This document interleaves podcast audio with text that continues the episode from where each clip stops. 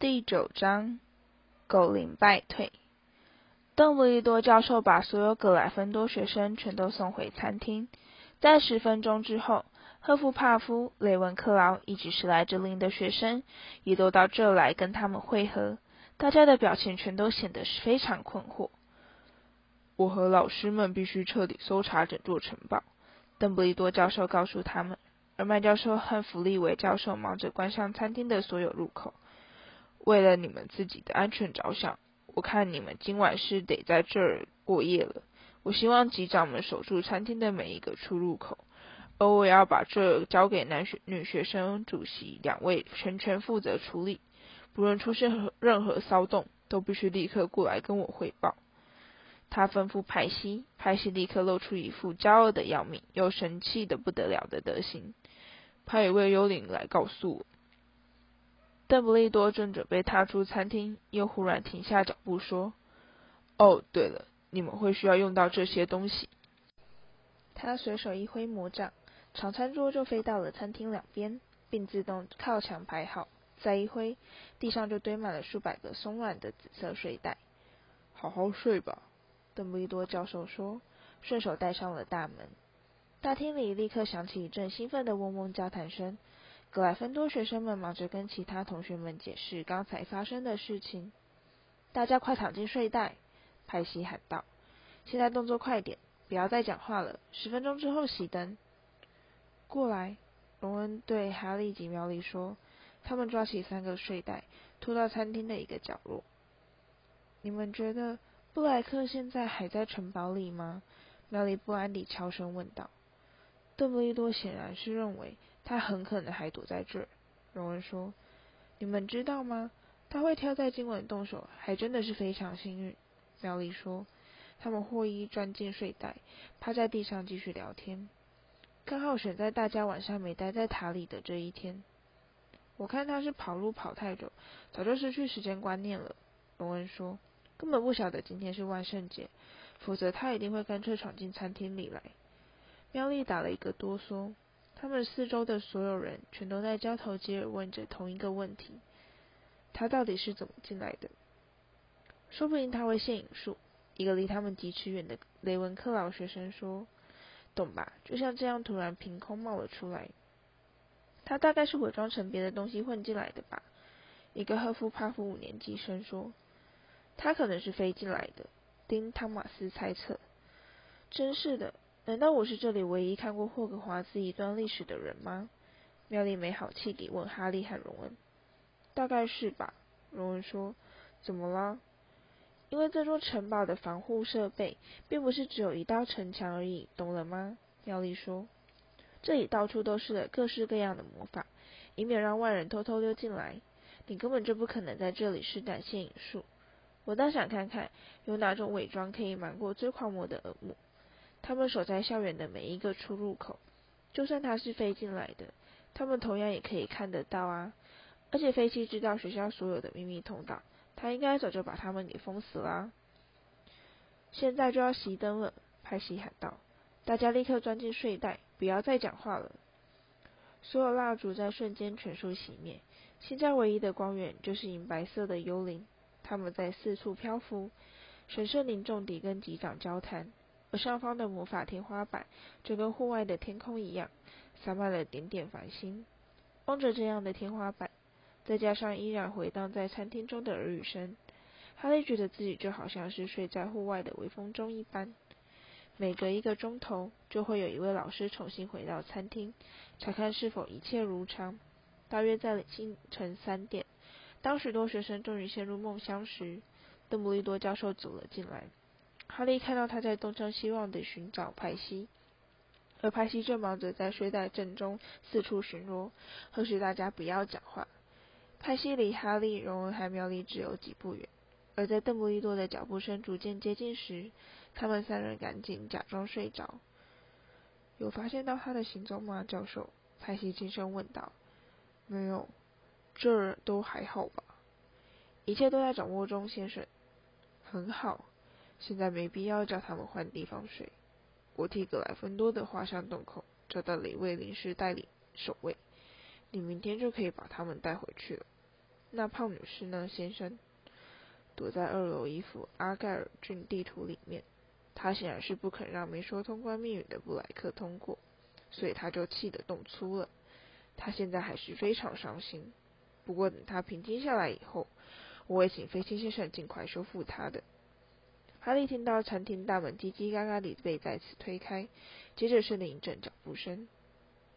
校长，这是史内普。哈利尽力保持不动，并努力倾听。已经彻底搜查过三楼，但却没找到他；而飞机搜过了地牢，同样也没找到。那么天文塔呢？斯朗尼教授的房间，还有猫头鹰屋呢？全都搜过了。非常好，塞弗勒斯。我其实也不认为布莱克会在此逗留。你有想到他是怎么进来的吗，教授？史内普问道。哈利略略抬起搁在壁上的头，露出耳朵倾听。想到很多种方法，塞弗勒斯，但全都不可能行得通。哈利微微张开眼睛，眯眼朝他们站的方向望过去。邓布利多背对着他，但他可以看到派西全神贯注的面庞，还有史内普显得相当愤怒的侧面。你还记得我们上次谈过的事吗，教授？就在呃。学习开始之前，史内普说，他的嘴唇几乎不曾张开，似乎是有意不想让派西加入谈话。我记得，塞弗勒斯，邓布利多说，而他的语气中带有一丝警告的意味。布莱克会潜进学校，这好像几乎是不可能的事，除非他有内应。我那时就表达过我的疑虑。你居然要在，你居然要委任，我绝不相信。这座城堡里有任何人会协助布莱克潜入学校？邓布利多说，他的语气很明显地表示话题到此结束。而史内普并没有答话。我得去找吹狂魔了。我跟他们说过，在我们的搜查行动完成之后，我会去通知他们一声。他们不肯帮忙吗，先生？派西问道。哦，他们当然肯了。邓布利多冷冷地说。不过只要我当一天校长。追狂魔就休想着跨过城堡的门槛一步。派信的表情看起来好像有点惭愧。邓布利多踏着轻巧而快速的步伐走出餐厅。史内普在原地站了一会儿，带着满脸沉深沉的怨恨望着校长的背影，然后他也离开了。哈利转头望着旁边的荣恩和苗里，他们两人同样也张着眼睛，目光在星空天花板照耀下闪闪发亮。这到底是怎么回事？荣恩用唇语问道。在接下来的几天中，学校里全都在谈论天狼星布莱克的事情。关于他如何潜入城堡的说法，也变得越来越异想天开。赫夫帕夫的汉娜·艾宝在跟他们一起上下一堂药草学课时，几乎整堂课都在对所有愿意听、愿意听的人极力鼓吹，说布莱克可以变成一株开花的灌木。汤女士被割裂的画布已经从墙上取下来，换上卡多甘爵士和他灰色汉小马的画像，这让大家都觉得不太高兴。卡多甘爵士大半时间都在找人跟他决斗，剩下来的空档就拿来发明一大堆荒谬复杂的通关密语，而且一天至少换上两次。他根本就是个疯子，西莫菲尼甘生气地对派西说：“难道我们就找不到其他画像了吗？”其他画像都不愿意接下这份工作，派西说，全都被胖女士的遭遇给吓坏了。卡多甘爵士是唯一有胆量、自告奋勇的画像，但卡多甘爵士却是哈利目前最不担心的事。他现在受到严密的监视，老师们总是用各式各样的借口陪着他一起经过走廊。而派西卫斯理，哈利怀疑是受到他母亲的指使，成天跟在他屁股后面，活像是一头神气十足的忠犬。最糟的是，麦教授还把他叫到办公室，露出一脸忧郁凝重的表情，害哈利还以为是有人死掉了呢。现在已经没必要再瞒着你了，波特。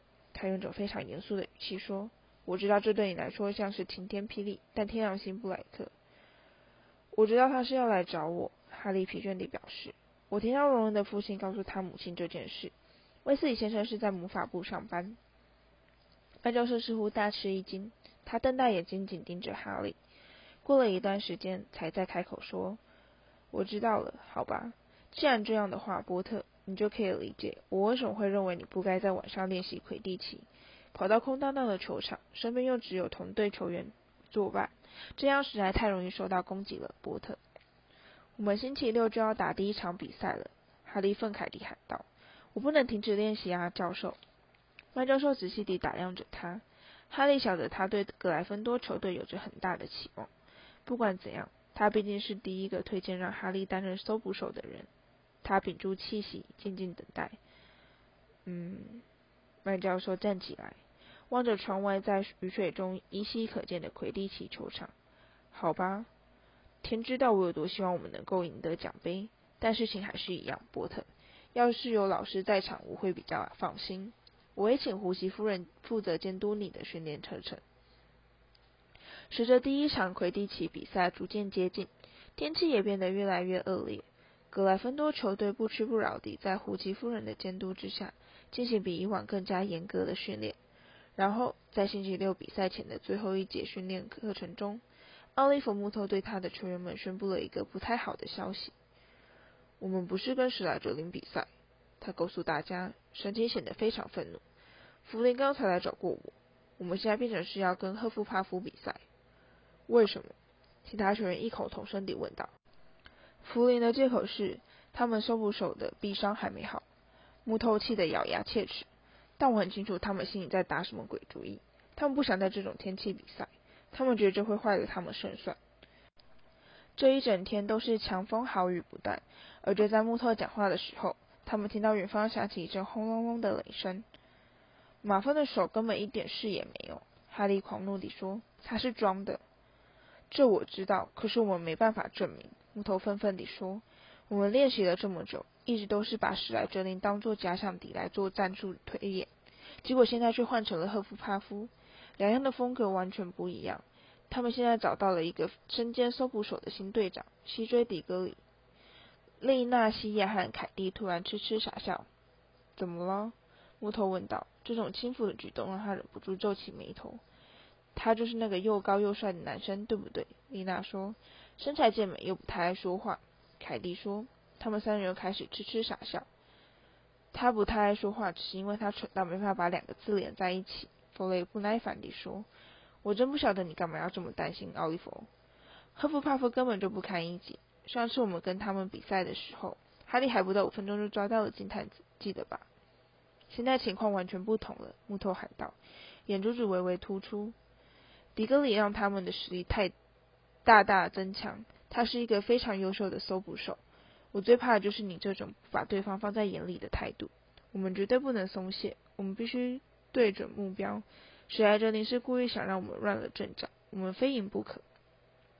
奥利弗，拜托你镇定一点，弗雷说。他显然有点吃惊。我们当然会把赫夫帕夫放在眼里啦。都快咸到眼窝里去了呢。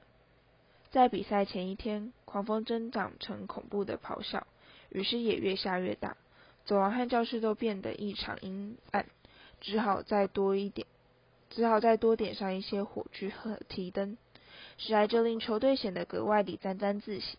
马芬更是露出一副快飞上天的得意嘴脸。啊，真希望我的手伤能快点好。他叹了口气。窗外的狂风重重拍击窗户。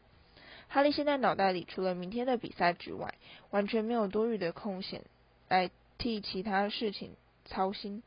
奥利弗·木头每到下课时间就匆匆赶过来找他，为他提供各式各样的情报。到了第三次的时候，木头说的太久了，而哈利过了许久才突然发现黑魔法防御术已经上课十分钟了。于是他立刻抛下木头，拔足狂奔，但木头仍不死心地朝着他大吼大叫。迪格里的瞬间转向动作非常快，哈利，所以你最好是想办法绕圈子围住他。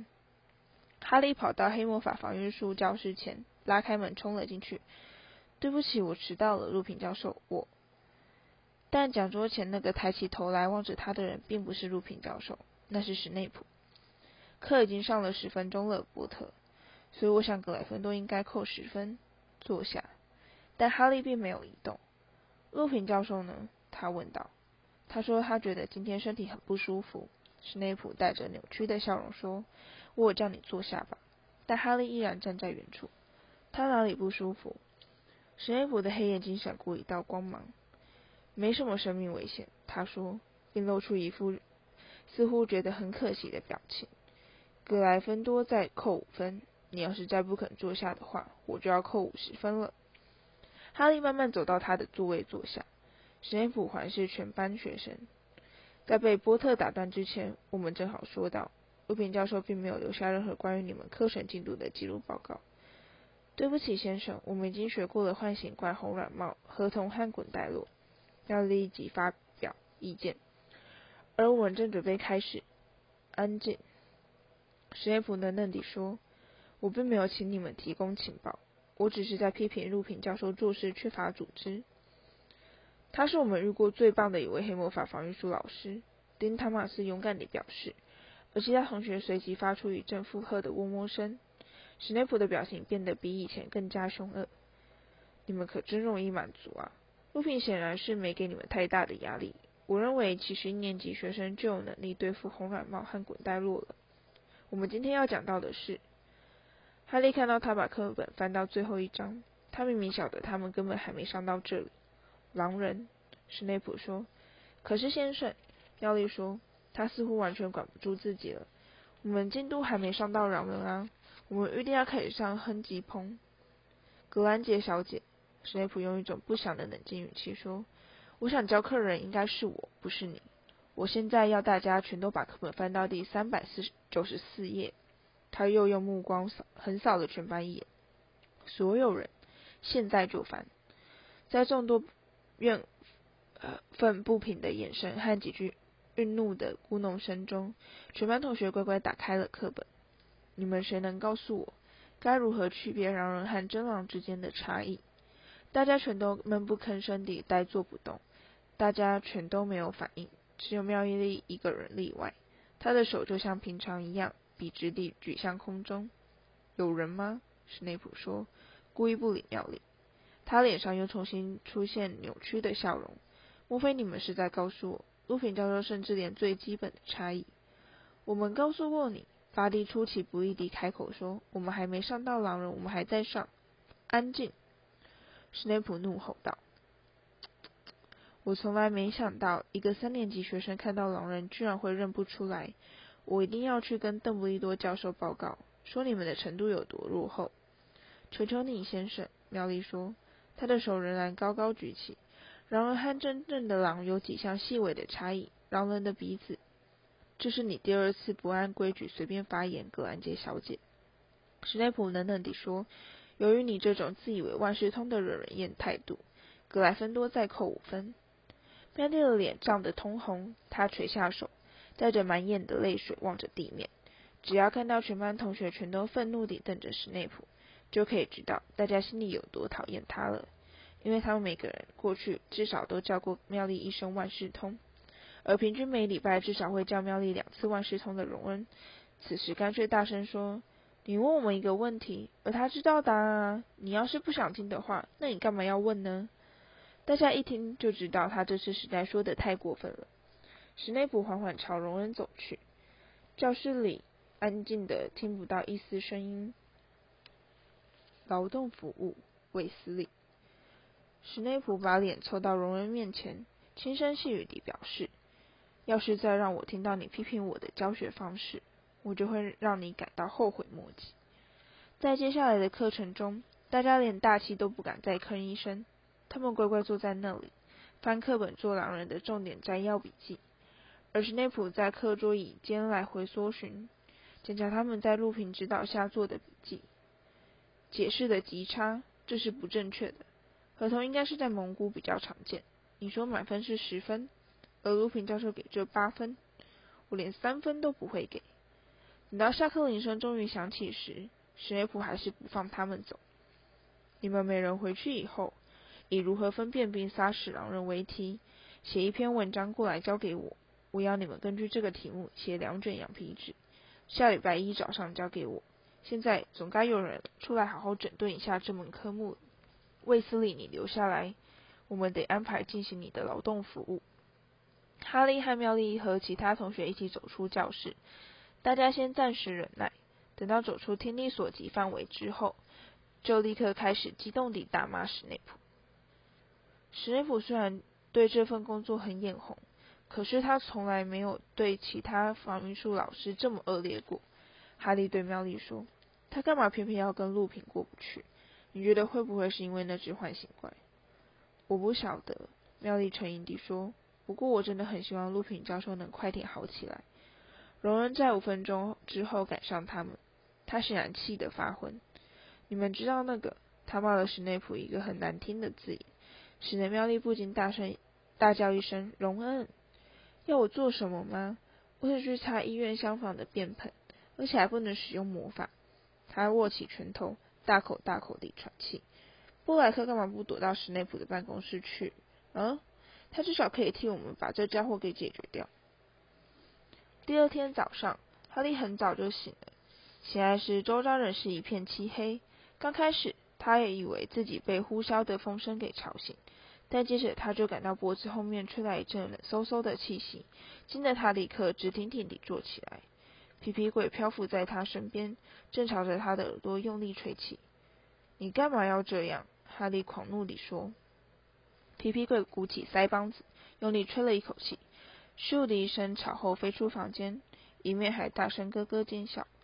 哈利摸索着寻找他的闹钟，低头看了一眼，现在是四点半。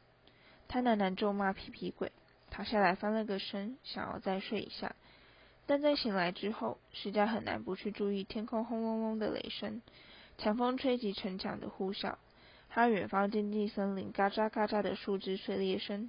再过几个钟头，他就会到外面的魁地奇球场，在狂风中艰难地作战了。最后，他终于打消了睡回笼觉的念头，站起来，穿好衣服，抓起他的功能两千，轻轻地走出寝室。哈利一打开房门，就感到有某个东西从他的腿边擦过。他弯下腰来，及时抓住歪腿毛茸茸的尾巴，把他给拖出房间。你呀，我想荣恩真是没看错你。哈利疑心地对歪腿说：“这地方有一大堆老鼠，你可以尽量去抓它们啊！快去呀！”他又加上一句，并用腿把歪腿推下了螺旋梯，是来找斑斑的麻烦。在交易厅里，暴风雨的咆哮甚至变得更加狂烈。哈利知道，最好别奢望比赛会取消。魁地奇比赛并不会为了像暴风雨这类的小事而取消，但他现在开始感到非常不安。摩托曾在走廊上指过西追迪格里给他看。迪格里是一名五年级生，而且块头比哈利大多了。搜捕手的身材通常都是苗条而敏捷，但在这样的天气里，迪格里的体重将会是极大的优势，因为他比较不可能被风吹得偏离航道。哈利坐在炉火前打发时间，静静等待黎明到来。而每隔一段时间，他就得站起来去阻止歪腿溜进男生寝室。过了很久以后，哈利终于觉得早餐时间应该到了，于是他独自穿越画上洞口，迎战吧，卑鄙恶徒！卡多甘爵士喊道。哦，闭嘴！哈利打了一个呵欠。他喝下一大碗麦片粥，精神稍稍恢复了一些。在他开始吃吐司面包的时候，其他队员也陆续走了进来。今天势必会有一番苦战，木头说。他什么也没吃。不要担心嘛，木头。西亚安慰地说：“我们才不在乎这么一点小雨呢。但这绝对不只是一点小雨。由于魁地奇球场，由于魁地奇球赛广受大家欢迎，全校师生还是风雨无阻地照常到场观赛。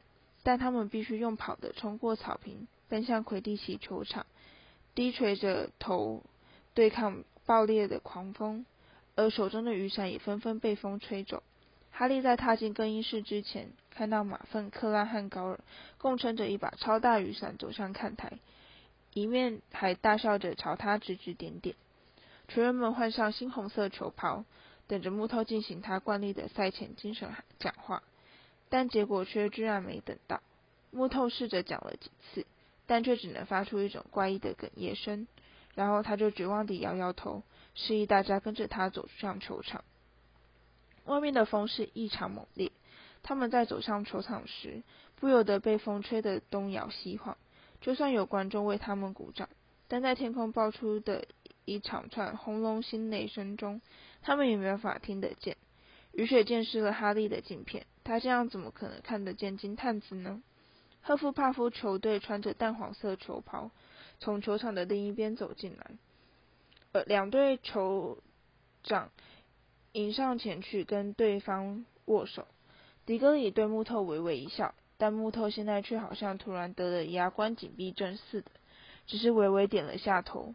哈利独唇与四底看到胡奇夫人张开嘴巴说了几个字：“骑上扫帚。”他把右脚从泥水里嘎吱一声地拔出来，跨上他的光轮两千。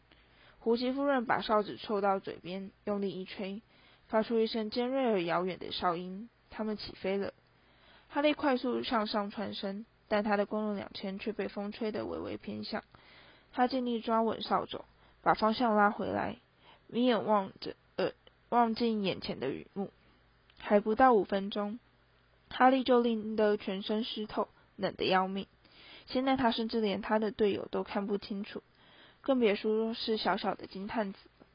他在球场中往来飞行，一路上经过许多模糊的红影和黄影，但却完全不晓得比赛到底进行的怎么样了。他在狂风中根本就听不到记者的实况报道。观众们全都躲在一大片斗篷海和破伞阵下面。有两次，哈利差点就被伯格倒下扫帚。镜片上的雨让他的视线变得一片模糊，他根本没注意到有伯格飞过来。他失去了时间感。现在要握稳扫帚变得越来越困难了。天空也变得越来越暗，仿佛夜晚已忽然决定提早到来。哈利有两次差点就撞到了其他球员。但他却看不出那究竟是他的队友还是对手。现在所有人全都淋成了落汤鸡，而雨势又如此急促浓密，他根本就分不清谁是谁。在第一道闪电划过天空时，胡奇夫人的哨声也随之响起。在大雨中，哈利只能看到木头模糊的轮廓，而这位队长正在比手画脚地叫他飞回地面。整队球员啪嗒啪嗒地降落在泥水中。是我请求暂停。木头对着他的球员们吼道：“过来，到伞下。”他们挤在球场边的一只大伞下。哈利摘下眼镜，往长袍上匆匆擦了几下。现在分数怎样？我们领先五十分。木头说：“但我们要是不赶快抓到金探子，看样子恐怕得打到天黑。带这鬼东西，我根本休想能抓得到。”哈利挥着他的眼睛，愤愤地说。就在那一刻，妙丽突然出现在他身边。他撑起斗篷，罩住头，不可思议的，他的脸上竟然带着微笑。我想到一个好主意，哈利，把眼镜给我，快点！他把眼镜递给他，在球员们惊讶的注视中，妙丽用魔杖往眼镜上轻轻敲了一下，嘴里念着：“直指不透。”给你，他说，把眼镜还给哈利。现在他可以防水了。木头露出一副恨不得抱着他狂吻的表情。太厉害了！他望着他走回人群的背影，压着嗓子朝他喊道：“好了，伙伴们，我们去夺标吧！”妙丽的咒语果真发挥了效果，哈利仍然冻得全身发僵，仍然湿得像是落汤鸡，但他现在可以看得见了。哈利怀着满腔崭新的决心，驾着扫帚飞过狂烈的气流，凝神往四面八方搜寻金探子的踪迹。他躲过一个伯哥，闪到正往反相反方向飞去的迪格里下方。接着又响起另一声暴雷，而天空中随即又出现一道叉形闪电，气候变得越来越险恶了。哈利非得快点抓到金探子不可。他转过身来，打算回头飞向球场正中央，但就在那一刻，另一道闪电照亮了看台，而哈利看到了某个让他完全乱了方寸的东西。天空中清晰地浮现出一头毛茸茸大黑狗的剪影，它一动也不动地坐在最后最上面一排空椅上。哈利麻木的手指在扫帚柄上划了一下，使得光轮两千往下坠了好几尺。哈利甩开眼前湿哒哒的刘海，眯起眼睛重新望着看台。那只狗已经不见了。哈利，木头痛苦的吼声从格莱芬多球门柱传过来。哈利就在你后面。哈利慌乱地东张西望，西追迪格里正在球场上方全速飞驰。而在他们两人之间那片暴雨密布的空中，出现了一个微微发亮的小金点。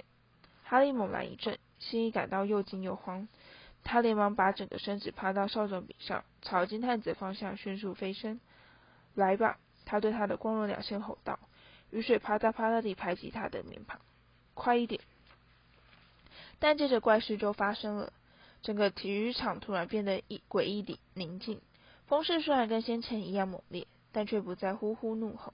这就好像是有人突然把声音全都关掉，就好像是哈利波特忽然变成了聋子。这到底是怎么回事？然后，当在一股熟悉的可怕寒意掠过他全身，钻进他体内时，他才开始察觉到下面的球场中有某些东西在移动。哈利还来不及思考，目光就下意识地离开金探子，转向下方。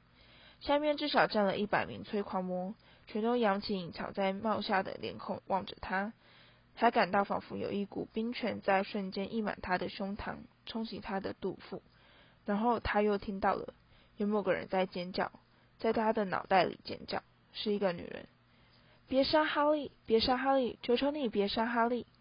滚到旁边去，你这个傻妞！滚到旁边去，快呀！别杀哈利！求求你放过他！杀我吧，让我带他死！一阵令人麻木的白雾漩涡逐渐弥漫了哈利整个脑袋。他在做什么？他为什么在飞呢？他得去救他！他快要死了，快，他快要被谋杀了。他在朝下坠落，在冰寒的雾气中朝下坠落。别杀哈利，求求你发发慈悲吧，求求你发发慈悲！一个尖锐的嗓音在狂笑，女人高声尖叫。接下来哈利就什么也不知道了。幸好地还蛮软的，我还以为他死定了呢。可是他居然连眼睛都没摔破。哈利可以听到有人在低声耳语。但这些话对他来说并没有任何意义。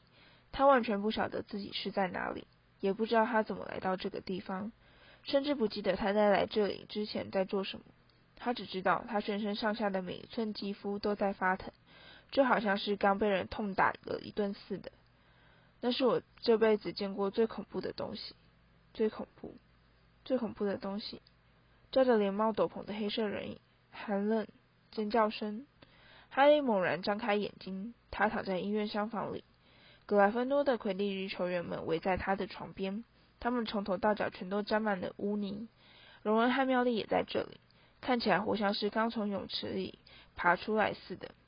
哈利，弗雷说，他在晕眩的衬托下显得格外苍白。你现在觉得怎么样？哈利的记忆仿佛正在快速回转。闪电、狗灵、金探子，还有催狂魔。这是怎么回事？他突然坐起来问道，害大家全吓得倒抽了一口气。你摔下来了，弗雷说。那少说也有多少？五十尺高吧。我们还以为你死了呢。西亚说，他还在发抖。妙丽发出一声微弱的哽咽声，她的眼睛红得要命。可是比赛呢？哈利说。后来怎么样了？我们要重打一场吗？大家全都不作声。